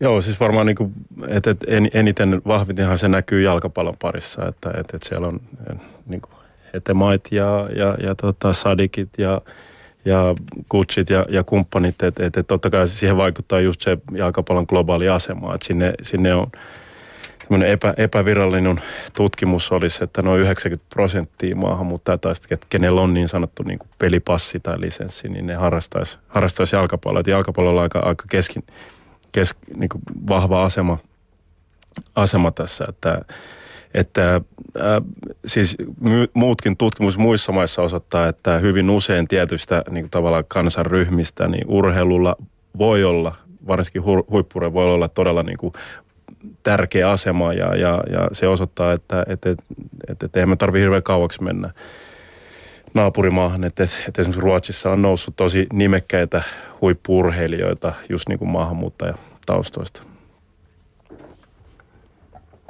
Joo ja sitten tässä varmaan niin kuin osa lajeista on sellaisia, että niihin on helpompi mennä. Sään puhutaan niin sanotusti valmiiksi monikulttuurisista lajeista, just niin kuin koris, nyrkkeily, mm tanssi esimerkiksi? Kyllä jalkapallon tota, maajoukkue, hän on yksi parhaimpia esimerkkejä hyvästä kotoutumisesta. Et semmoista enemmän enemmän, mutta mä, mä uskon, että vuosien saatossa me tulemme näkemään enemmän upeita roolimalleja ja aktiivisia tämmöisiä ihmisiä, jotka sitten myös ovat yhteiskunnallisesti niin kuin tekemässä tätä asennemuokkaustyötä. Että Aminhan hyvin vahvasti ottaa kantaa myös niin kuin tämänhetkisiin tämmöisiin yhteiskunnallisiinkin asioihin ja samoin myös tota, mikä tämä jalkapalloilijan nimi, tämä afganistanilainen. Mustak Jakubi. Musta, niin, että hänkin on mun mielestä ja siksi siitä hyvä todiste on, että, että presidentti Sauli Niinistö kutsui heitä keskustelemaan ja hän oli varsin otettu siitä, että he on, he on niin kuin hyvällä positiivisella esimerkillään osoittanut, että miten, miten voi niin kuin vaikuttaa yhteisöihin ja, ja siihen asenteisiin. Kyllä ja näitä tosiaan kuten todettu, niin maahanmuuttajataustaisia huippurheilijoita löytyy Suomesta aika lailla pilvin pimein. Kuunnellaan tähän väliin Shefki Kujin ajatuksia siitä, miksi niin moni maahanmuuttaja nousee Suomessa huippurheilijaksi. Ylepuheen urheiluiltaa. Ensimmäinen ajatus, mikä mulle tulee mieleen, on se, että, että, että niiden niin olosuhteet ja niin kuin mahdollisuudet, missä niin kuin ne on niin kuin alkuperäisiä tuolle, on ollut vaikeampaat. Ja, ja niin kuin Suomessa, niin kuin, eh, mä oon sanonut monesti, että mun mielestä, niin kuin, mä sanoinkin, niin kuin tämä on mun mielipite, mutta ää, se on niin kuin Suom- Suomessa no, erinomaiset niin kuin mahdollisuudet ja olosuhteet aivan huippu, huipputasolla, mikä niin kuin voi niin kuin verrata niin kuin ihan mihin maan tahansa. Puhutaan vaikka, mä puhun niin kuin esimerkiksi Kosovassa. Täällä ei ole niin kuin jalkapallokenttiä, niin kuin, esimerkiksi puhutaan niistä tekonurmesta. Täällä on tuommoisia, niin kuin, mitä pelaa neljä vastaan neljä, viisi vastaan viisi, tuommoisia pieniä, mutta normaali, iso koko, kokoinen kenttä. Täällä ei ole yhtään kos- ja, ja niistä pienestä, ne on tottu niin treenaa niistä pien, niille ei ole näitä mahdollisuuksia. Että esimerkiksi täällä, jos täällä on miinus viisi astetta lämpö, miinus viisi astetta niin kylmä, niin kuin täällä on niin kuin ihan kaikki niin kuin pysähtynyt ei, mikä ei toimi kentää suhteen, koska ne ei ole tottunut. Suomessa vaikka on niin kuin miinus 30, niin silti sulla on mahdollisuus mennä niin kuin sisällä täysmittaisen kentälle. Täällä ei ole sitä mahdollisuus. Sitten kun ne pääsee siihen, ne ottaa niin kuin no, nopeammin kiinni ja moni, moni niillä, jotka on eri ajatukset, niin se ei haittaa se, että onko se kenttä vai ei, mutta – nämä, jotka ajattelee urheilua ja, ja halu päästä urheilusta niin eteenpäin, että et ne, ne näkee sen niin kuin mahdollisuuden ja ne, ne tarttuu niin kuin siihen kiinni parempi kuin esimerkiksi niin kuin Suomessa. Ylepuheen urheiluiltaa. Näin totesi siis Sefki Kuji ja te kuuntelette Yle Puheen urheiluilta, jossa teemana on urheilu ja maahanmuutto. Studiossa meillä suorassa lähetyksessä vieraina Fade Hetemai, Satu Heikkinen ja Maukka Prateesi. Minkälaisia ajatuksia nuo Shefkin tuumailut teissä herättivät? No varmasti sen, että et, et, et, et meidän pitää kumminkin muistaa se, että niin kuin mä sanoin tuossa aikaisemmin liittyen niin urheilun asemasta yleisesti, vaikka siihen, että sä yrität nostaa omaa elintasoa. Että meidän Suomessa on kumminkin aika paljon vaihtoehtoja. Meillä on Meillä on erittäin hyvä koulutusjärjestelmä, minkä kautta niin kuin suurin osa ihmistä pystyy nousemaan ja kouluttautumaan ja, ja, ja sitä kautta sit luomaan eri ammateissa itselleen niin kuin hyvän, hyvän elintason. Sitten voidaan niin kuin muissa maissa esimerkiksi, jos mä nyt mietin vanhoja pelikavereita Kroatiasta, ketkä on sitten uran jälkeen kouluttautunut vaikka lakimieheksi tai mitä tahansa, niin, niin vaikka he on niin kuin hyvissä ammateissa, niin he ei välttämättä tienaa lähelläkään samanlaisia summia kuin joku ammattikoripalloilija, niin, niin totta kai se sit tavallaan painovaa sana aina, aina tavallaan, että mihin suuntaan se sitä omaa lasta ohjaat. Niin, niin, niin eri maissa siinä on, sillä on eri arvoja. Me Suomessa, niin kuin me tiedetään, me ollaan koulutusyhteiskunta ja, ja, ja me arvostetaan sitä, että nuoret käy koulut ja saa hyvän ammatin. Ja koulutus on monesti varmasti helpompi ja varmempi ratkaisu kuin elää 24-7 sitä huippurheiluelämää, jossa todennäköisyydet päästä sinne ihan huipulle on kuitenkin häviävän pienet. Ja se on hyvin lyhyt, lyhyt ura kumminkin. No tajutaanko me itse täällä Suomessa, kuinka hyvät olosuhteet meillä on? Joka pitäjästä löytyy lähiliikuntapaikka, tekonurmia on, on tullut niin kuin sieni sateella ja, ja kaukaloita jäähalliin löytyy melkein pikkupaikkakunniltakin. Osataanko me suomalaiset itse arvostaa tätä vai tarvitaanko me muualta tulleet sanomaan, että teillä on tosi hyvät olosuhteet? Mun mielestä ei arvosteta tarpeeksi. Et, et mä uskon, että kun kiitollisuutta lisää omaan elämäänsä, niin elämästä tulee paljon miele- mielekkäämpi elää. Mutta risuja kyllä tulee. Jos kenttä ei ole hyvin laitettu tai jotain, niin niitä tulee. Mutta ehkä, enkä mä sillä tavalla syyllistävästi halua tätä sanoa, vaan että se on se, mihin ollaan totuttu. Ollaan totuttu siihen, että tämä on nämä, nämä on nämä meidän olosuhteet. Ja sitten jos tulee muualta, jossa ei todellakaan ole hyvin hoidettuja kenttiä tai harrastusmahdollisuuksia, niin kyllähän sen eron huomaa. Mutta mä uskon, että, että meillä on puitteet ja meillä on mahdollisuudet niin kuin nostaa tätä aktiivisuustasoa, että, että ihmiset urheilisivat ja harrastaisivat vielä enemmän ja että saataisiin näitä ihmisiä, maahanmuuttajataustaisia ihmisiä mukaan, koska olosuhteet meillä todellakin on. Että meidän vaan täytyy saada se, se mukaantulo helpotettua ja innostus. Että mä, mä, monet koulut on tehnyt, että niillä on tämmöiset monikulttuuriset opettajat, työparit, ää, niin kuin word of mouthilla yritetään usuttaa ihmisiä kiinnostumaan, että hei, tuu mukaan, ää, tuu vaikka mun harjoituksiin har, ää, kerran katsomaan, että mitä se on. Niin mä, mä yllyttäisin ja kehottaisin ja haastaisin kaikkia seuroja ja lajiliittoja nyt aktivoitumaan myös tämän asian saralla. Kyllä mä, mä taas luulen, että, että osataan arvostaa. Se varmaan vähän riippuu paikasta, että missä on alueesta, missä on, mutta todellakin niin kun meillä on vähän joka niemennotkossa ja saarelmassa aika hienoja lähiliikuntapaikkoja. Toinen seikka sitten taas on tietenkin sekin, että miten tota, onhan meillä sitten ihan kadut, mm-hmm. metsät, kaikki muutkin, että ei, ei, ei aina ole sitä niin kuin tehtyä liikuntapaikkaa, vaan niin kuin, että pystytään hyödyntämään hyvin paljon sit niin kuin muutenkin sitä ympäristöä. Mä luulen, että suomalaiset ovat aika kiitollisia siitä. Ö, se, mikä tietysti on sitten vähän kurjaa, noin luonnon olosuhteet. Että nyt sitten niin kuin Etelä-Suomessakin on lukematon määrä luistiratoja, jotka sitten ei, ei saattaa olla talvella hyvinkin tyhjillä siitä syystä, mm. että ei ole lunta eikä jäät. Mä oon ehkä asenteellen tästä, kun mä saan niin paljon palautetta, mutta toivottavasti näin on ja mä toivon, että, että ihmiset ymmärtää, että, että meillä on olemassa hyvät puitteet tähän, mutta se, mitä mä lähinnä niin kuin toivoisin lisää, että mä oon, mm, nuoret viettää ihan valtavasti aikaa niin kuin pelaten pleikkaa ja, ja muuta, niin kyllä mä näen Pukimäen kentän ohi, kun mä kävelen, että siellä on niin pelottavan vähän nuoria palloa heittelemässä tai pelaamassa. Että kyllä mä toivoisin, että, että tässäkin vanhemmilla ja koululla, mutta se, että millaisen esimerkin vanhemmat omilla lapsilleen niin kuin näyttää, niin se liikun, liikunnan tota, harrastuksetkin, niin sekin mun mielestä periytyy. Että, että toivottavasti nyt tuntipäivässä liikun, liikkumista tämmöiset hankkeet ja, ja kampanjat auttaa, mutta että tämä ei katso mun mielestä yhtään sitä, että mistä tulee, mistä päin tulee. Tämä on niin kuin kokonaisvaltaisesti ongelma, että nuoret eivät liiku. Joo, siis meillä on erittäin niin kuin tasokas, tasokkaat olosuhteet. Tässä on vaan se kolikon kääntöpuoli, kun me puhuttiin aikaisemmin just näistä niin kuin harrastamisen hintaan liittyvät asiat. Et meillä on nyt viime vuosina panostettu ihan strategisesti monissa laji, lajiliitoissa siihen, että olosuhteet olisi koko aika paremmat.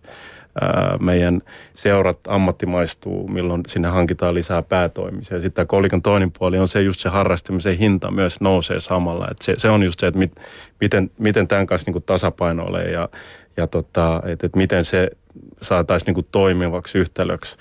Ja niin kuin just mistä Vetema just kertoi siitä, että, että meillä on todella paljon hienoja liikuntapaikkoja, varsinkin iltapäivisiä, mitkä on niin tyhjä käytöllä. Ja niin kuin, että, että miten me saataisiin myös näin niin kuin meidän hienot olosuhteet niin kuin tehokkaaseen käyttöön, niin, niin se on toinen, toinen tämmöinen kysymys. Kyllä, eli aika valmis on tämäkin urheilukansa, kun vaan kaikki saataisiin vielä sinne kentille. Ää, mennään sitten vielä tässä huippurheiluteemassa yhteen Mostak Jakubin haastattelusta esiin nousseeseen asiaan. Mosa kertoo tässä pätkässä, että minkälaista on olla maahanmuuttajataustainen suomalainen huippurheilija. Ylepuheen urheiluiltaa. Oikeastaan niin kuin silloin, kun teet hyviä juttuja, niin sut pidetään suomalaisena. Mutta esimerkiksi niin kuin, niin kuin viime vuonna valitettavasti niin kuin tai tänä vuonna, niin kohu mikä nousi, niin ennen sitä mä olin suomalainen äh, suun lupaus. Niin, että niin otsikoissa luki, että, että ulkomaalainen taustainen pelaaja, sitä ja tätä ja tota. Et oikeastaan niin se otti vähän, vähän vähän niin kuin, se vähän niin kuin otti mua päähän, että silloin kun mä teen hyvin juttuja, niin mä oon suomalainen, mutta sitten kun joku tommonen pieni, pieni tommonen, niin se tekee heti musta ulkomaalaisen. Että tulee semmoinen kysymys, että hyvä, onko ne oikeasti hyväksynyt vieläkään mua vai ei. Ylepuheen urheiluiltaa. Mostak Jakubi puhui tässä kohussa siis keväällä Ropsissa nousseesta kohusta, jossa hän postasi Instagram-kuvapalveluun ää, hieman kyseenalaisen viesti, jota sitten ryöpyteltiin mediassa. Mitä ajatuksia tästä Mosan kokemuksesta teillä nousee? No mun mielestä rasismia esiintyy niin kuin kaikkialla, ettei se, ei, ei, niin kuin. Ja sitten mulla tuli tosi vahvasti mieleen yksi anekdootti, että kun leijonat häviävät, niin silloin leijonat häviää, mutta kun leijonat voittaa, niin Suomi voittaa. Että kyllä sitten sit valitaan puolet. Mutta kyllä mä koen, että, että tota, jos joku muualta tullut kämmää, niin sitten hänen taustansa – nostetaan hyvin vahvasti esille. Ja sitten kun joku maahanmuuttajataustainen pärjää, niin sitten hän on suomalainen. Mä toivoisin, että, että se olisi aina suomalainen. Tai siis, että sitä ei niin kuin valikoida noin, noin tarkasti, mutta, mutta se mua huolestutti, että hän sanoi, että just al- a- aikaisemmin niin hän ei ollut kokenut rasismia, mutta että, että nykyään sitten se on muuttunut. Joo, itse asiassa mennään kuuntelemaan tämä pätkä nyt. Ylepuheen urheiluiltaa. Ootko sä itse kohdannut rasismia Suomessa? Uh, jos viime aikoina olen kyllä, että valitettavasti, että on mä nyt jonkun verran kohtanut, että niinku, viime niinku, ehkä nyt puolen vuoden sisään mä oon kohdannut. Ei ehkä puolen, nyt viime aikoina, joku pari kuukauden sisään mä oon kohdannut, että ennen sitä niin kuin ei mitään, että en, en ollut koskaan ennen. Nyt viime aikoina valitettavasti, niin sitä on tosi, tosi paljon. Lähiaikoina niin kuin tosi paljon. Aika monestikin. Että jos mietti kymmenen vuoden sisällä, en, ehkä niin kuin kertaakaan tai pari kertaa, mitä me en edes muista välttämättä. Nyt pari kuukauden sisällä aika monestikin. Että mi, mihin ollaan oikeasti menossa. Itsekin niin kuin loukkaa tosi, tosi suuresti, että niin kuin asunut kymmenen vuotta täällä ja suomalainen ja jonkun verran suomalaistunut ja isolla kunnialla niin kuin edustaa Suomea ja sitten niin kuin just kohtaa näitä rasisteja, niin tulee semmoinen kysymys, että, että hei, että haluaisin mä enää edustaa teitä. Mä painan niin kova duuni tuolla kentällä ja hikoille ja taistelen teidän puolesta, teidän, teidän meidän omasta niin kuin, ma- maan puolesta ja sitten mä niin, ja te kohtelette mua näin, niin tulee semmoinen, että mitä, mitä, mitä että kannattaisi mun edustajana vai ei. Nä, nä ei edes hyväksy mua vieläkään. Mä oon, mä oon painanut näin kova duunia ja tehnyt kaikkea hyvää. Kaikkea hyvää, mutta silti tulee tämmöisiä. Ylepuheen urheiluiltaa. Siinä tuli Mostak Jakupilta aika painavaa asiaa ja Mosa tosiaan on Afganistanista muuttanut Suomeen 2006 ja häne, hänellä on kaksoiskansalaisuus Suomen ja Afganistanin, joten hän pystyy vielä valitsemaan aikuisten tason A-maajoukkueen. Tällä hetkellä pelaa siis alle 21-vuotiaassa. Tämä oli aika ajatuksia herättävä haastattelupätkä. Kertoo aika paljon tästä nykyilmapiiristä. Joo, tota, niin kuin tavallaan me puhutaan, puhuttiin tuossa aluksi niin kuin identiteetistä, että meillä on, meillä on tota, meidän järjestön toiminnassa ää, meillä on ää, noin parikymmentä urheilijaa ja taiteilijataustaista ihmistä, jotka kiertää noin sata, lähestulkoon sata peruskoulua vuodessa ja keskustelee nuorten kanssa juuri, juuri tämä, niin että et, et, kuka ja, ja, ja mikä niin kuin määrittelee sen meidän identiteetin. Ja, ja, ja tota, onneksi, onneksi niin kun siellä on käynyt ja kuunnellut nuoria, niin, niin kyllä mun, niin kuin, mun kokemus on ollut to, tosi vahva siitä, että me ollaan menossa niin kuin hyvään, hyvään suuntaan nuorten puolella. Eli ne, ne asenteet on ollut, ollut hyvinkin pääosin erittäin, erittäin positiivisia. Sitten kuulee totta kai tällaisia yksittäisiä niin kuin, tapauksia esimerkiksi tuosta, niin, niin kyllä tämä on niin kuin, aina valitettavaa, koska äh, varsinkin kun me puhutaan nuorista tai lapsista, niin, niin ne jättää aina äh, välttämättä ne ihmiset, ketkä, ketkä siihen syyllistyy, ei ymmärrä sitä, että, että, että minkälaisen arven se jättää semmoiseen nuoreen, ketä rakentaa ää, vielä kumminkin minäkuvaansa itseään ja, ja haluaa hirveän vahvasti niin kuin olla osana, osana suomalaisuutta ja, ja, ja niin kuin se identiteetti on vielä niin semmoinen, semmoinen prosessi, niin, niin sitten tulee just kuulee tosi paljon nuorilta sitä, että okei, että se on ihan sama mitä mä teen, niin, niin tota, että et, et, ei, ei mua kumminkaan hyväksytä. Niin sitten sit kuulee just näitä puheita, että et, et on paljon nuoria, ketkä on hyvin koulutettuja ja, ja, ja niin menestyksettä ja haluaa pois Suomesta, mikä on mun mielestä todella, todella valitettavaa. Ja sen takia niin tavallaan pitäisi saada nämä ääripäät mahdollisimman paljon pois keskusteluista ja päästä niin kuin normaali ihmiset keskusteluun, ketkä niin kuin kumminkin, kumminkin enemmistö ei ole niin kuin noin ärhäkkien tota, asenteiden kannalla. Joo, toi on ihan totta, mitä toi, mitä sanoit. Ja sitten tuossa Mosan ää, klipissä tuli selkeästi nyt esiin, hän mainitsi, että muutamien viime kuukausien aikana tullut enemmän enemmän sellaista, että toki urheiluhan ei ole kuplassa, että se heijastelee sitä keskustelua ja sellaisia heittoja, mitä tässä yhteiskunnassa, yhteiskunnassa nyt on, peilaa tätä yleistä asenneilmapiiriä myös. Et tota, ja tietenkin ihan samalla tavalla sit urheilussa pitää niin sanoutua irti siitä rasismista ihan, ihan selkeästi. Tuossa toi Helena Huhta-niminen tutkija nuorisotutkimusverkostosta julkaisi tämmöisessä huippurheilijan elämänkulku tuota, julkaisussa ää, artikkelin, joka koski monikulttuurista liikuntaa, mutta siinä oli myös rasismista sitten yksi pätkä. Ja sen tutkimuksen mukaan niin, niin, niin rasismia oli koettu, urheilijat oli kokenut enemmän sitä nuorina ja alemmilla sarjatasoilla, mikä mun mielestä on vielä, vielä niin kuin traagisempaa. Ja sitten huipulla koetut rasismitapaukset oli harvinaisempia ja sitten niin kuin vedettiin tavallaan tämmöinenkin – veto, että okei, sitten se suomalaisuus on lunastettu, kun ollaan tarpeeksi hyviä ja ollaan maajoukkuetasolla. Mm. Mä ymmärrän kyllä Mosan turhautumisen, mutta toivon, että hän siitä huolimatta niin päättää edustaa Suomea, koska niin kuin tässä on sanottu, niin uskon, että se on kuitenkin niin kuin ikävä, ikävä, mutta kuitenkin pieni osa, joka, joka siellä kentillä huutelee. Ja kyllä mun mielestä siihen aika puututaan, että et seurat joutuvat siitä kyllä sitten maksamaan tietyn sanktion, jos eivät, eivät näihin asioihin puutu. Ja niin kuin sanottu, niin ei olla mitenkään yht, niin kuin tyhjössä, että se mitä tapahtuu yhteiskunnassa, se heijastuu. Ja nyt viime kuukausina, kun, kun uutisointi on ollut vähän semmoista mun mielestä sensaatiohakuista ja ja mietitään, että miten kirjoitellaan, niin se näkyy sitten, että, että, että sitten siellä vähän, vähän humalapäissään huudellaan ja sanotaan ja, ja jos mokaa, niin sitten se on ikään kuin sen taustaisuuden syy, syy.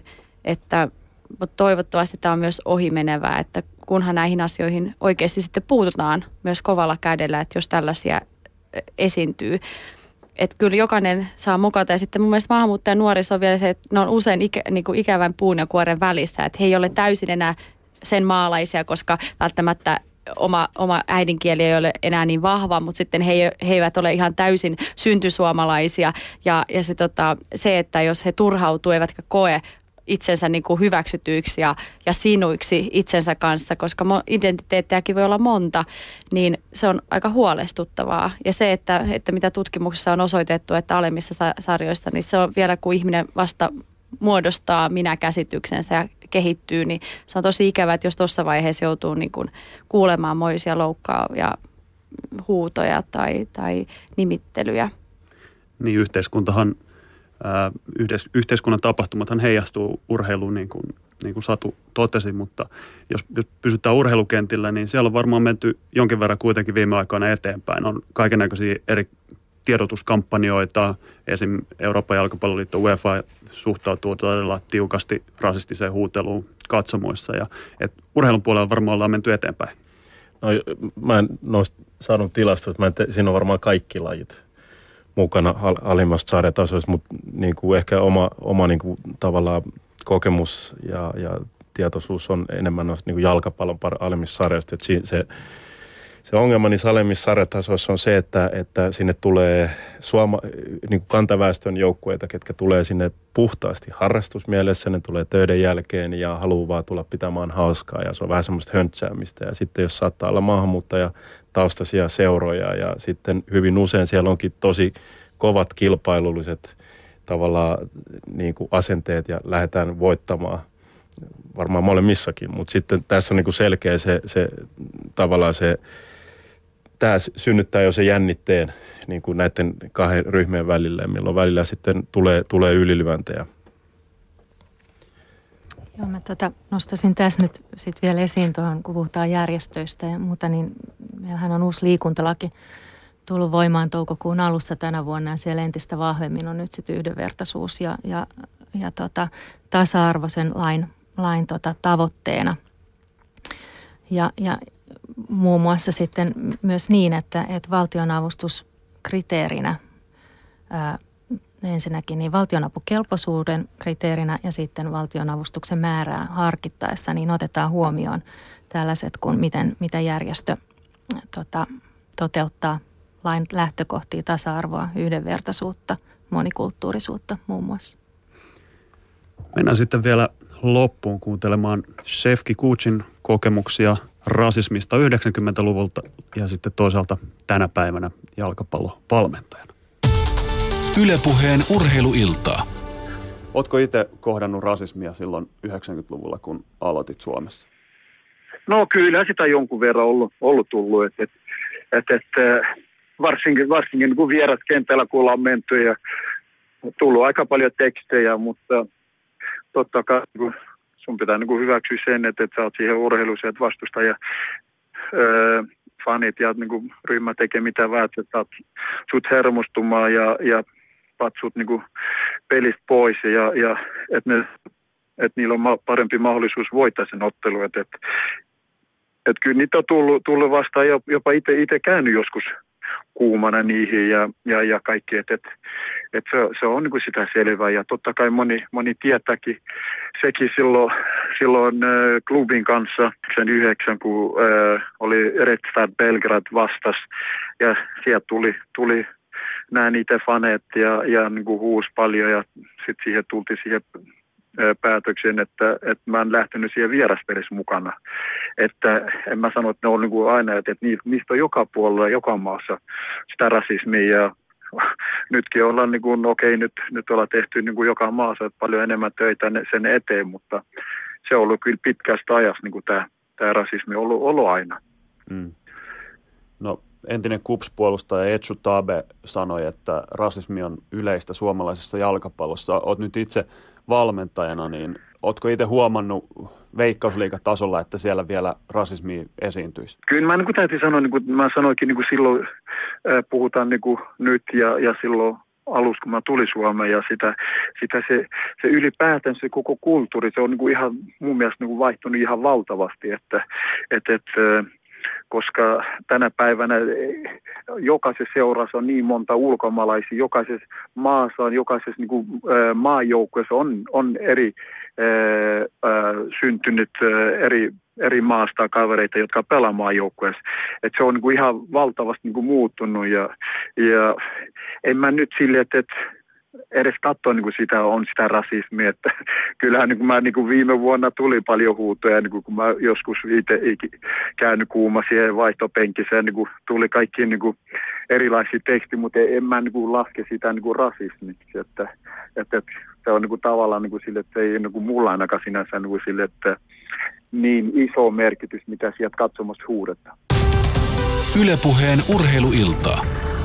Näin eteenpäin on siis Shefki Kutsinkin mukaan menty, mutta ö, sitä rasismia vielä kentillä on, vaikka Shefkikin tuossa aika käytännönläheisesti suhtautui kokemiinsa huuteluihin. Eikö fakta kuitenkin ole se, että kaiken näköiseen rasistiseen huuteluun pitäisi aina puuttua? Ehdottomasti. Se on nollatoleranssi.